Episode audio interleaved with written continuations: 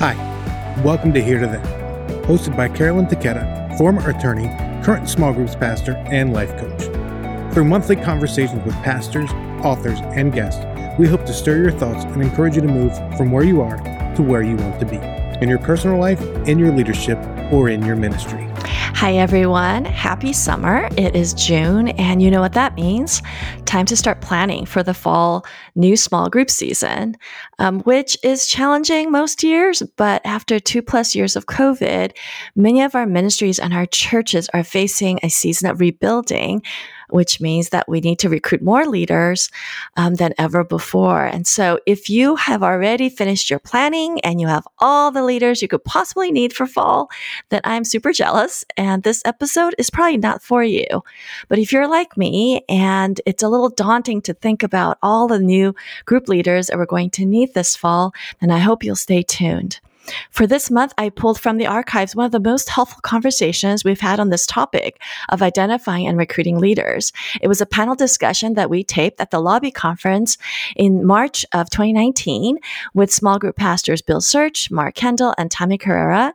Three different size churches in three different states with three different small group models. I think you'll find it helpful. We've ha- had an honest conversation about the issues related to leader recruitment, including the challenges of getting new leaders for groups, um, the common obstacles that we face, how to overcome them, figuring out what are the minimum qualifications we need for a leader, depending on your church culture and organization, and then also examining the pros and cons of the various leader recruiting strategies like host, apprenticing, connection events, campaign, and group planting. So we hope you'll find this conversation encouraging and hopefully you'll pick up some nuggets to try this summer as you invite people to say yes to leading a group. Welcome to Group Talk. Thank you so much for joining us today. My name is Carolyn Taketa. I'm the host and the small groups pastor at Calvary Community Church in Westlake Village, California. Well, we are doing a special Group Talk episode today because we're taping live from the Small Group Network Lobby Conference in San Juan Capistrano, California. And I have the privilege of hosting a panel discussion with three friends from the network. And we're going to talk about one of the top three things every small group pastor is always concerned about, regardless of church size, regardless of what time time of ministry, uh, regardless of really anything. How do we get new group leaders? So, we're going to discuss strategies to identify and recruit new leaders. And it is a felt need that we all have. I know I have it. And hopefully, this conversation will be helpful to you. So, I'm excited to learn along with you, with our guests today, who'll be sharing insights from their various experiences. So, I'm going to ask you guys to introduce yourselves briefly and tell us your name, your church, uh, where you're located, and how long you've been serving in small groups ministry. You start with you, Mark. My name is Mark Kendall. I have been in small group ministry for about 27 years. I'm at a church in the Twin Cities, Eden Prairie, Minnesota, Grace Church, and been there seven and a half years. And I'm so glad to be here today in Southern California. Wow. You do like the sign here. Yes. Yes.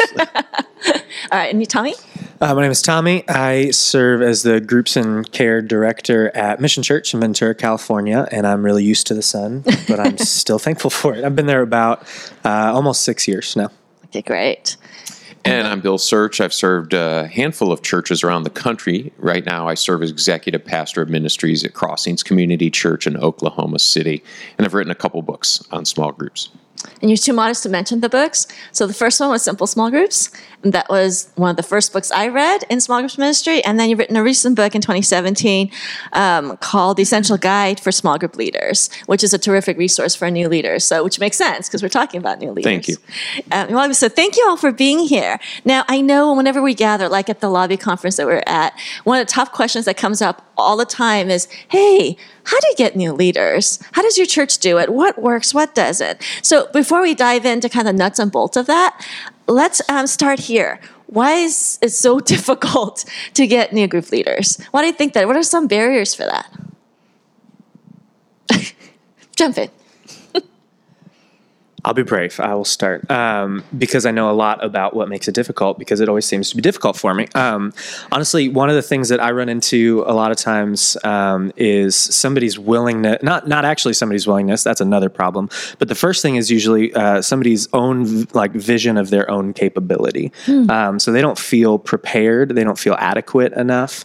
Um, we serve a lot of people that are coming back to the church for the first time or coming to Jesus for the first time and they're like, I don't, I don't know the answers.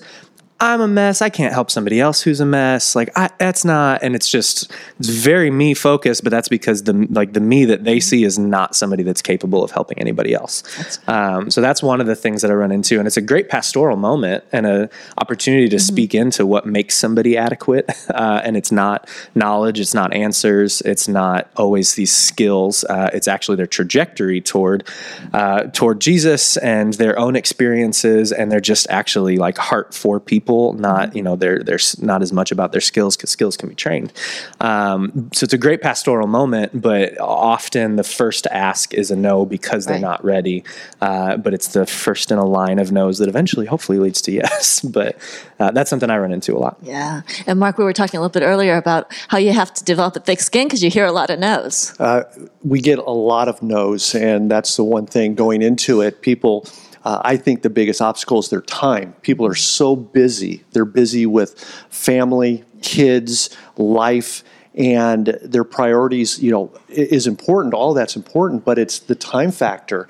And for them to do one more thing. Right. And, and so that's, it, it's a challenge, but we keep asking. We, we just keep asking. And once, once somebody comes to me and says, hey, I think they would make a small group leader, even if they say no, they're, they're in a file. And I'm just going to keep coming back to them and let the Holy Spirit work on them and, and, and really encourage them that you are going to miss a blessing uh, to be a part of this. And so time is kind of a big factor.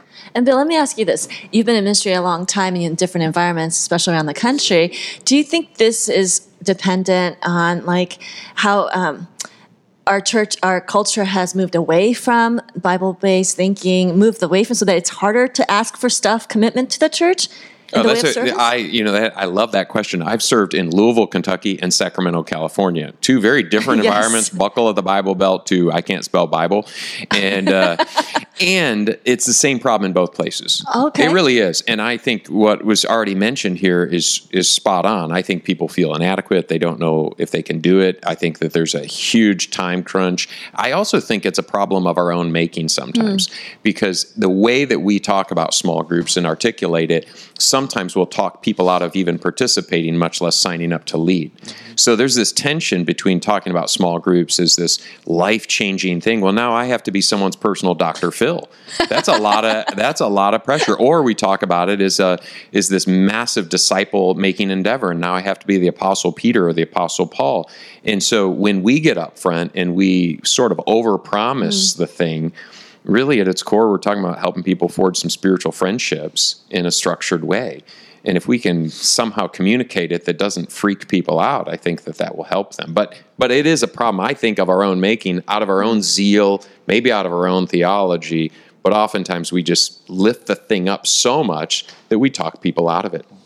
Yeah, I've I've run into that exact thing because, and, this is I have a great lead pastor who is really good at getting behind the thing, behind the issue, and I talk a lot about how, you know, we need to create a better culture of groups. And he just kept. I, was doing this in a meeting once, and it was with other people too, so he was really poking hard at me. It was like.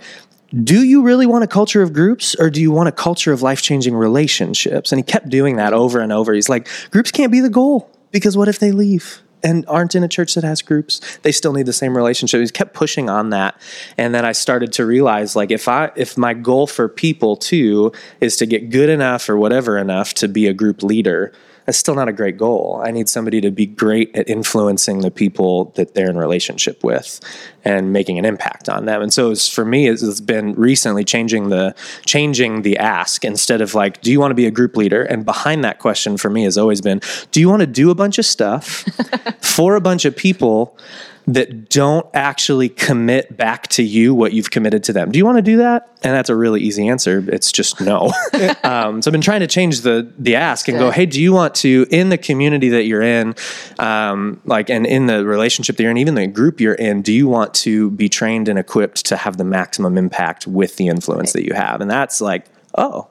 Yeah, I do want to do that, and so I, hopefully it helps. It's I- new for me. I also think that what happens is when we say, "Hey, I'd love you to be a group leader," the word leader automatically, "No, I'm not a leader. I can't do this. Hmm. And the old model was we were looking for people that could teach. We're not looking for teachers, and and necessarily not a great leader, but they are leading somebody. And, and so I think that terminology does factor in. I'm not a leader, I can't do this. Uh, yes, you can, and just sometimes changing that phraseology will make a difference, even in the presentation. Hey, can you come alongside people? Can you are you you know they're a great encourager. Uh, they have some spiritual depth to them that they can impart on other people, and so you know just having that type of uh, expression to them uh, makes a big difference. So, do you call them something else, Mark? You don't call them leaders? yes, of course we call them leaders, uh, but but we we try to define what Ah, that is. okay. We That don't want we don't want them to say you are the ultimate leader. You're not the ultimate Bible. You might not be the smartest person in the room, sure. Uh, but you are going to be you know in a leadership role in in what that looks like. So defining that is important, but.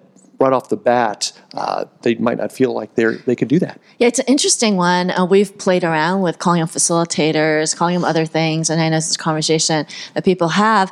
And then we decided to go with leader after a while because we realized that we were asking them to spiritually shepherd a couple people, and for that we needed a certain amount of maturity and a certain, which brings us to the next point. Is one of some of the barriers you talked about? Some of them are being self-imposed. Bill, um, are some of them like our context or our church imposed for us in terms of getting new leaders, or is that because we require certain things that maybe we don't need to require? We do. Uh, what are some structural kind of limitations or barriers that could exist for getting new leaders? Well, church leadership, and by leadership, I mean whether that governance is the senior pastor or an eldership or deacons, whatever is kind of the the group of people that set tone and trajectory, mission, and so forth for the church.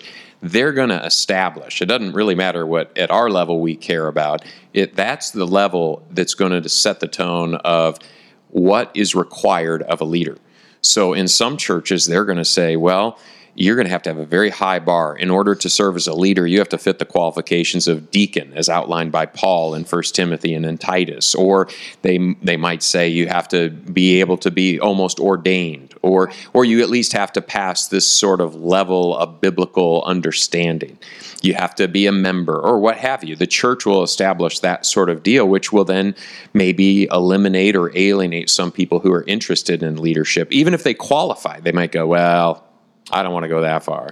And some churches will say, well, no, we what we don't care about that. We'll take a risk on people. You just have to behave and be a halfway decent person and be willing to open up your home. So every church context and culture is going to set that. And that's where you, that to me is a starting place when you start looking at who can qualify, who can't qualify, what are those sorts of guidelines because each church will be different in that regard.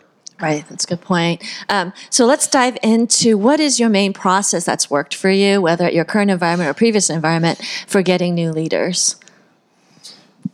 I know for us, going to a church that really didn't have small group ministries and to start a small group ministry, you're looking for uh, people that can fill that void and to, quickly. But unfortunately, it, it takes a while to develop. You know, people that can fill that role. So we actually went with a um, a host model where anybody could lead a group of their own friends. We provided the guardrails, we provided the curriculum, we provided, uh, you know, here's what we want you to do, the answers for the leaders. So it was anybody could do that. Now, some people would say, uh, and even people within our own church, they, they couldn't believe I'd even present that because they were brought up all the what ifs. Wonder if you have some heretics Yes. uh, doing this. And I said, hey, they, they've got the, the they've got the study, and but they're inviting their own heretic friends, and so they could do this. We didn't t- send anybody to those groups. Right. They were That's the self-imposed. Yes. So w- we let them have that freedom. Now, on the back end, if they wanted to continue, we'd come alongside of them. That helped us when we didn't have enough people that could lead a group and we had to do that for a couple of years. Thankfully, we don't now, but it, it filled the gap. So we mm-hmm. were looking at different methods. To, you know, to find leaders. Now we, you know, we have processes and not just stuck on one way. Yeah. What about you, Tommy? Yeah, for a long time, um, the the type of leader I was looking for was dependent on the the results that I wanted from our groups, which it makes perfect sense. If you want people to be friends, then you need people that can help people be friends, and if you want people to be incredibly mature disciples, you need people that can help create that. Um, and it depends on what you're aiming for. And for a long time, the main goal that we were aiming for was for people to have spiritual friendships. And so, um, people I was looking for mostly were people with great hospitality, um, willing to open their lives and their homes, but then also fit within some of the guardrails of like, they're not gonna, because we were sending people to their groups, so they were safe people. Mm-hmm. And they were also, we were saying, like, you, you also don't need to comment on this. And you also don't need to, like, maybe don't set policy on these theological issues, right? Just, just maintain this idea of like we're aiming for spiritual friendships, we're going for things together. And so that was what we did for a long time. And it was a lot based on personality and trajectory. So it was easy to take risks on people and then train them up to be better at helping people follow Jesus more closely. Um, but I was realizing that there was this cap on on what we were doing there because if we wanted like groups to be the place where people can kind of maximize their efforts in following Jesus together, then just this pure hospitality kind of feel wasn't going to produce that. And so what we've moved toward recently is. Um, kind of a, a, new model where uh, and, and, and this is this is vulnerable for me because I literally just finished my this, first this round is, of it. So this is a safe place. Um, Tell us how it worked. Safe place for all the Tell all us how it really worked though. Uh, well, no. I don't know yet. That's oh, okay. the worst part. That's I, a good like, disclaimer. We do not know. It's great know. on paper. Well, I don't. Maybe it's, it's great on paper, anyway, as, as, are many church that is enough prefacing for myself. But um, so what I did was like created a, a five week event uh, called Group Launch, where like you come and nobody, no groups exist. Um, I invited some leaders to to be leaders, but they I didn't ever tell them their job description. Um, which was funny because I didn't actually have it written yet because I was like, oh, I got to land in the right place. Anyway, so this five week thing, everybody starts is a GroupLink style um, of like nobody's in a group, and by the end of the first night of the five weeks, um, they've all formed groups. Okay, some by stage of life, some are these beautiful mixes of generations sure. and everything, and it was great. All the groups formed really well, and all I told the leaders was, you've got a red dot on your name tag. Um, try not to start the forming process with another red dot. And if if it ends up that two leaders are in a group, you're gonna have a great group. But some of them also won't have leaders then, because um, had 14 leaders or sets of leaders, uh, and 15 groups were formed. And so some had doubles and some didn't have have leaders. And then I was like, well, now what do we do? We have this this void of leadership in some of those groups, but they got off to a beautiful start because everybody started taking ownership of the experience together. And so by the end of it, kind of figured out instead of them nominating their leader, uh, I think in a, a lot of times, at least in a GroupLink style, you know, you hear everybody's story, you get to know everybody, and then you, like, the group nominates the leader. Right. right. And that stressed me out because I was literally watching one of those groups function, and the facilitator um, for that night was somebody that I could tell everybody was looking to. Like, you're a great facilitator, you're leading us well, all this. I was like, they're going to nominate him. I wouldn't say yes to him. Hmm. Uh oh. It's awkward. and I don't want to give him the same title. Now, he's a great, great guy. He's just not in that spot where I'm like, I don't want to give you the same title as the person I invited because I trust them and their trajectory uh, and and the way that they follow Jesus and the, and the life they have to give away. I trust this person. And I don't trust that in them yet. Doesn't mean they can't get there but I'm not ready to do. I'm not ready to call them the same thing. Um, and so I launched all of those groups with no leader. They just have uh, everybody walked out a group launch with a, a, a, role, but it was like facilitator, hospitality, host, all these different things. Um, and then the leadership par- process isn't now necessary for the group to run it's just like a meta function. I hope this is making any sense because this is this is really brand new. It's a good word, meta function. I, I, know. I was pretty excited about it. But I'm looking that up later. um, it's not real, but it sounds good. Um, but the idea was like if Shared your group ownership. can run, and it'll be great. Everybody has ownership of the group right. experience. But if you want to leverage your impact on your new friends, your influence with your new friends, apply to be a leader, get interviewed, and then we'll train and equip you to do that. But it doesn't mean you do more stuff and that's been so far the reception has been really helpful especially for the leaders i asked in because then by the end of the five weeks they realized they were kind of thinking like gear up do all the stuff got to do all the stuff got to call the people text all the people make all the snacks do all the things. And then by the end of it they realized oh i just signed up to be a facilitator but i'm also a leader. So what does a leader do? I'm like you help people follow Jesus. I think that was the goal, right? So I'm trying to separate the logistics Mm-hmm. and the function of, of what I used to call a leader, which was do all the stuff and hope they commit eventually back to you. Uh, and like separate that out. Say if like if the group doesn't work, it's because they all didn't take ownership. You can feel responsibility over it, but but it's not your deal. If they don't commit, they didn't commit. And you can't make them commit, but you can pursue them and help them take their next spiritual step. And that's kind of what I want you to focus on anyway. That's the new method. So it's literally trying to turn people in groups into leaders in their own groups. Because I also used Okay. to say, Do you want to lead? I know you love your group, and I know you're the best person in your group besides the leader. Can you leave that group? Yes, which is And a- that one, was like, common uh, method. No. Like, okay, but maybe maybe in a month, then do you want to like leave your group of best friends that it's all working and do you want to leave that for people that you don't know and that you don't like aren't committed to you? Like, no, I don't want to do that. Why would I want to do That, Uh, that old I was running method worked that for one month in 1977. Yeah, and really, It, like- and other than in the books, that method it in every book? universally, So it is hard. beautifully, beautifully written okay, so the in the books. model is similar to that, Phil. So That's that- exactly what you, that's the, what that model is, and it's beautiful when it works. And who can say anything against it? It just doesn't work widely. You have to be so missionally minded and mature in your faith, and most of us are in process. So I won't disparage anybody. It just is what it is, and most people, once they find community, are not going to want to leave that community. Especially in our current culture. Well, so- I so think hard that I think it was true 40 years ago. I don't think I don't. I think as people we don't change that much. I think that that's just how that is. But it's uh, the apprentice model is a lovely model, and where it works, then celebrate it and use it. But if that doesn't work in your church,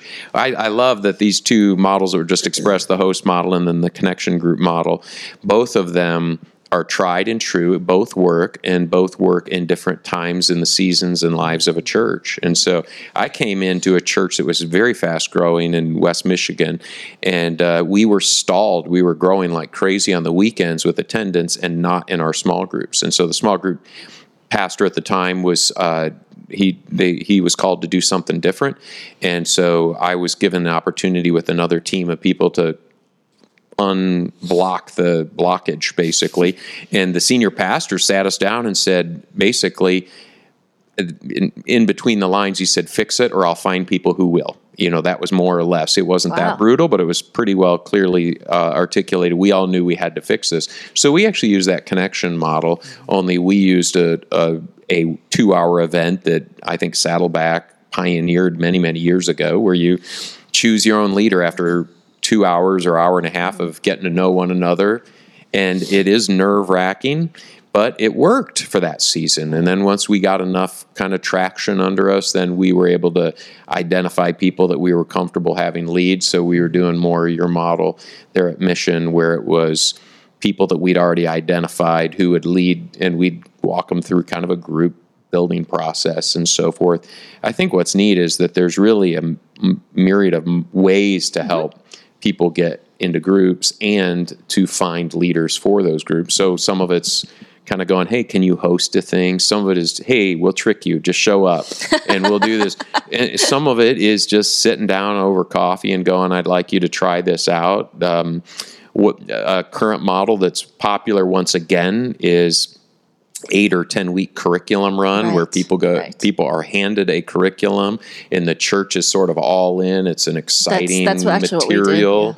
and uh, sometimes churches write it sometimes they buy the material and they you, the idea is you're just signing up for some short-term thing. So the leader is signing up for a short-term thing an eight week or 10 week commitment. And then at the end of it the hope and prayer is the relationships are Right. formed the leader wants to keep going that's how my wife and I just started our small group. We weren't even the leaders, we were just participants in mm-hmm. it. And we did in the fall of last year. We were brand new to the church in the area. So we had about a dozen or so people in this group. We were going through some material. And once that material wrapped up, as it turned out, we liked each other. And so Karen and I signed up to take the group on, and the other folks that were sort of like the short term leaders, they they were called to do something different. And so we have continued on with that group and the relationships are forging. I think part of it is is we have to remember when it comes to small groups, we're not dealing with brain surgery, rocket science. This is I what's the term? Spiritual friendships. You know, this is just mm-hmm. can you can you open up your house have some light conversations, read a little scripture, talk about it, and pray for one another. If you can't do that, we shouldn't try to make you a leader. But if you can do that, you probably can lead a group at some elementary level. Mark, were you going to say something? Yeah, I- you know, when you were talking about some of the, you know, leaders that you guys stepped into that role, one of the things that we started doing is, uh, you know, the apprentice model. I agree with you. That is such a challenge. Uh, so what I started doing, I started thinking, okay, we've got some really great leaders, and they have a heart for leading people. They get the vision. So I started going to them and saying, hey, would you consider stepping out of your group? that you've been with for a couple of years, maybe two or three years, and start a new group because they loved it at the beginning. And so we started we started uh, presenting that, and a number of leaders were like, "Yeah, thanks for asking," because they were just looking for that ask. And I thought, you know, this is a good way uh, to to start new groups with great leaders and that whole group stays together they've already know each other so they're yes they're sending out somebody but it's the main leader and they're already enthusiastic about it and so that was just kind of another uh, another thing I stumbled upon thinking about, and it's actually been something that has been very fruitful. Keeps the it keeps the group fresh too, Yes. because then Yeah. that leader. A lot of times, that is such a, a good way to do it because the if you don't do that, that group will dissipate because the leaders are looking for a new challenge. So that Yeah. group will will probably either plateau or fall apart. Giving the leader a new challenge allows new leaders to mm-hmm. emerge, creates two healthy groups out of one. And you know what you're getting you do, yeah. because they're great there, and they have Yeah. that heart. They already have that missionary heart, and so And part of the Entrepreneurs. that's Yeah. That's been a win for us as well. What's kind of cool about that one is you can take a seasoned leader who's terrific, and they've been leading their group maybe for several years, um, but now their season of life has maybe shifted, and we had some of these leaders that um, kind of had started having adult children, and they were empty nesting. Now their availability had shifted, but and they were just interested in doing something different, um, and so we offered. We had a lot of young families that had kind of joined the church, and they wanted to more mentorship, wanted not so much a peer relationship, but wanted kind of an older mentor couple. How do you do marriage? How do you do parenting?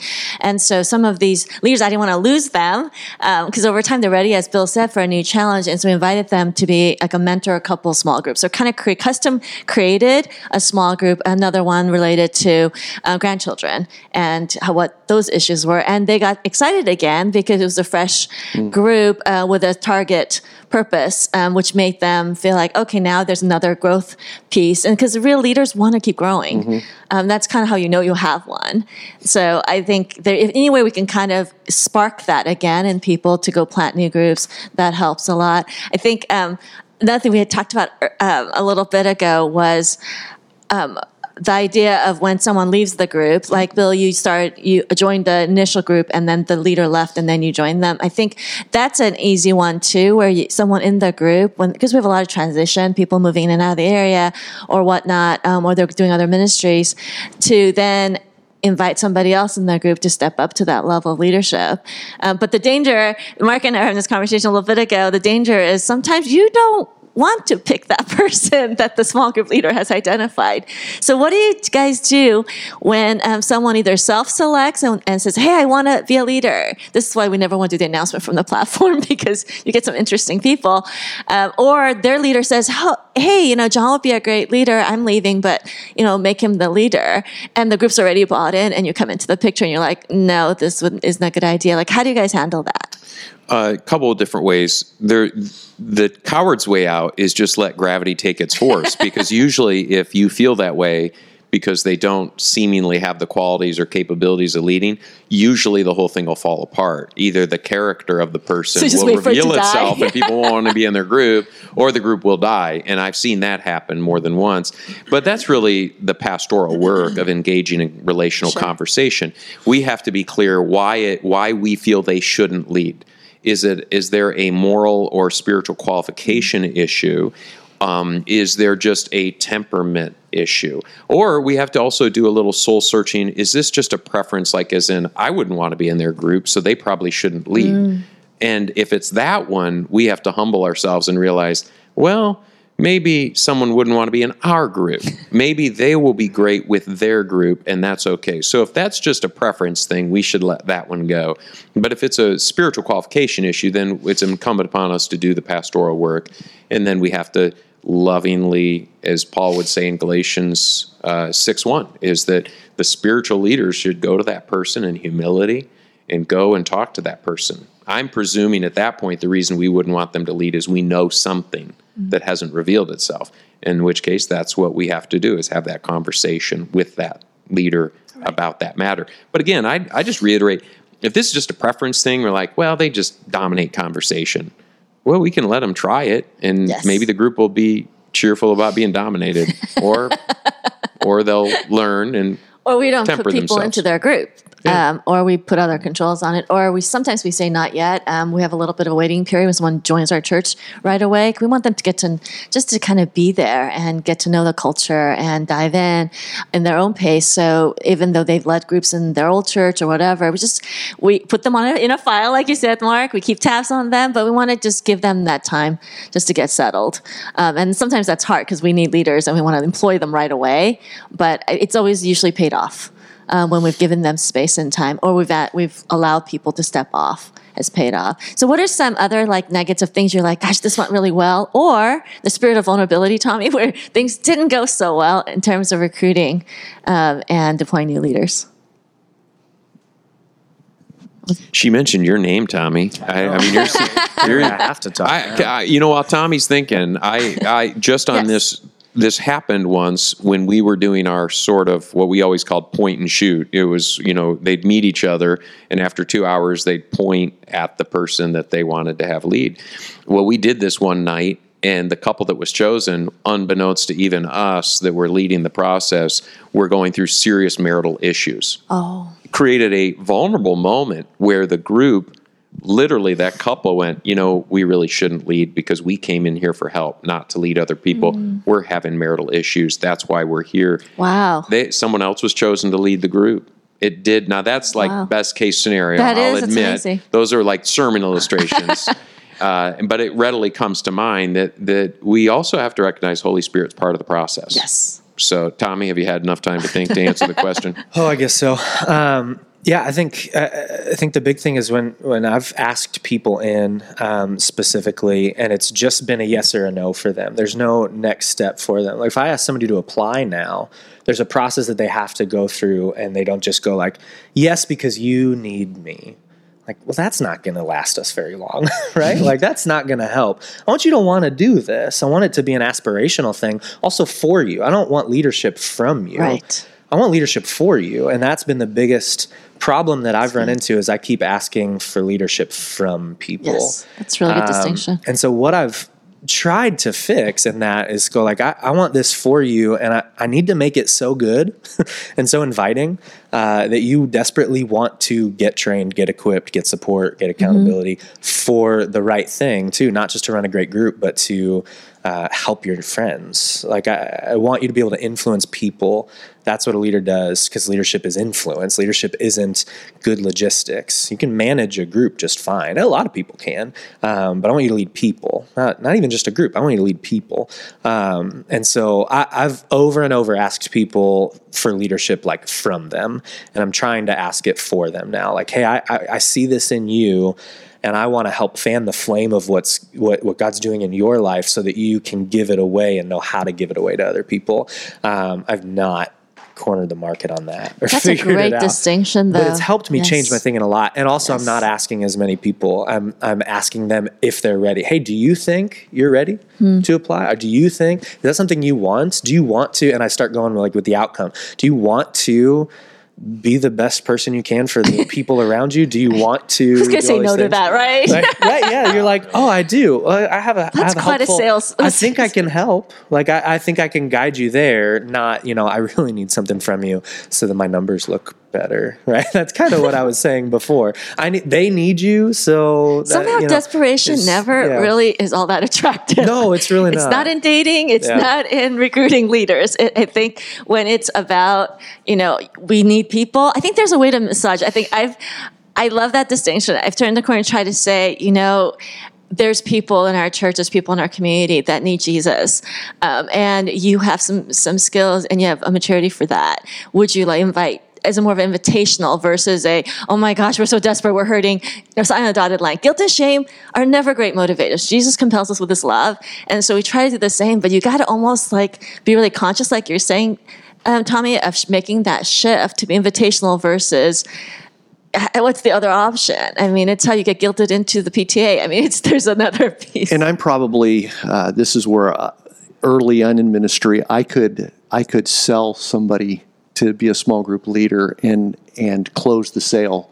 Uh, I, I, like selling. I like uh, I like the challenge of getting them to say yes. And the problem with that was I would get them to say yes, but they were saying it yes for all the wrong reasons. To you, probably. To me, oh, right. because you know, Pastor Mark is asking me to be a small group, so they felt obligated, mm-hmm. guilted into it, and they didn't have time to pray about it, think about it. So what I've done, and it's really helped me, is if someone gives me a name of even of a person I don't know, and we have a process too, you know, they can fill out application, but I want to meet with them, I want to talk with them, and I tell them up front, I'm not here to, to get a yes or no right now. I says, I don't want that. As a matter of fact, uh, I want to wait at least two to three weeks so you can have time to pray about it, think about it, because this is a big commitment. And uh, if God's calling you, then you cannot help but do it. But if you're doing it because of me, that guilt will last till you get to the car, and then you're going to not like me anymore. And so, guilting people in the ministry, I think we're all have been guilty, and it's easy to do because we're looking for those warm bodies.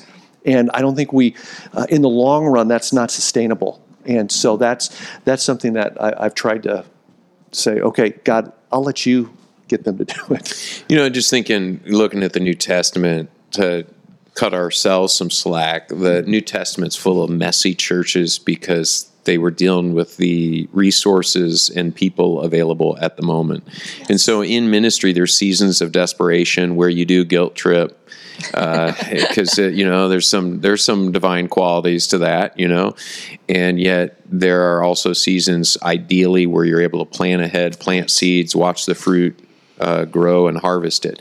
And so I, I think that when we look at the scriptures, we certainly see there are some leadership situations where it's desperate times and you're grabbing hold. The deacons, if you look at how they appointed the deacons in the sixth uh, chapter of Acts, they basically just go, y'all decide who should do this.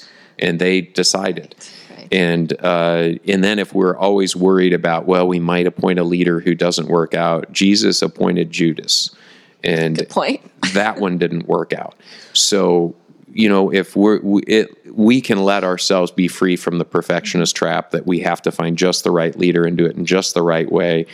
There are different seasons that come and go where we have to respond according to the need at hand.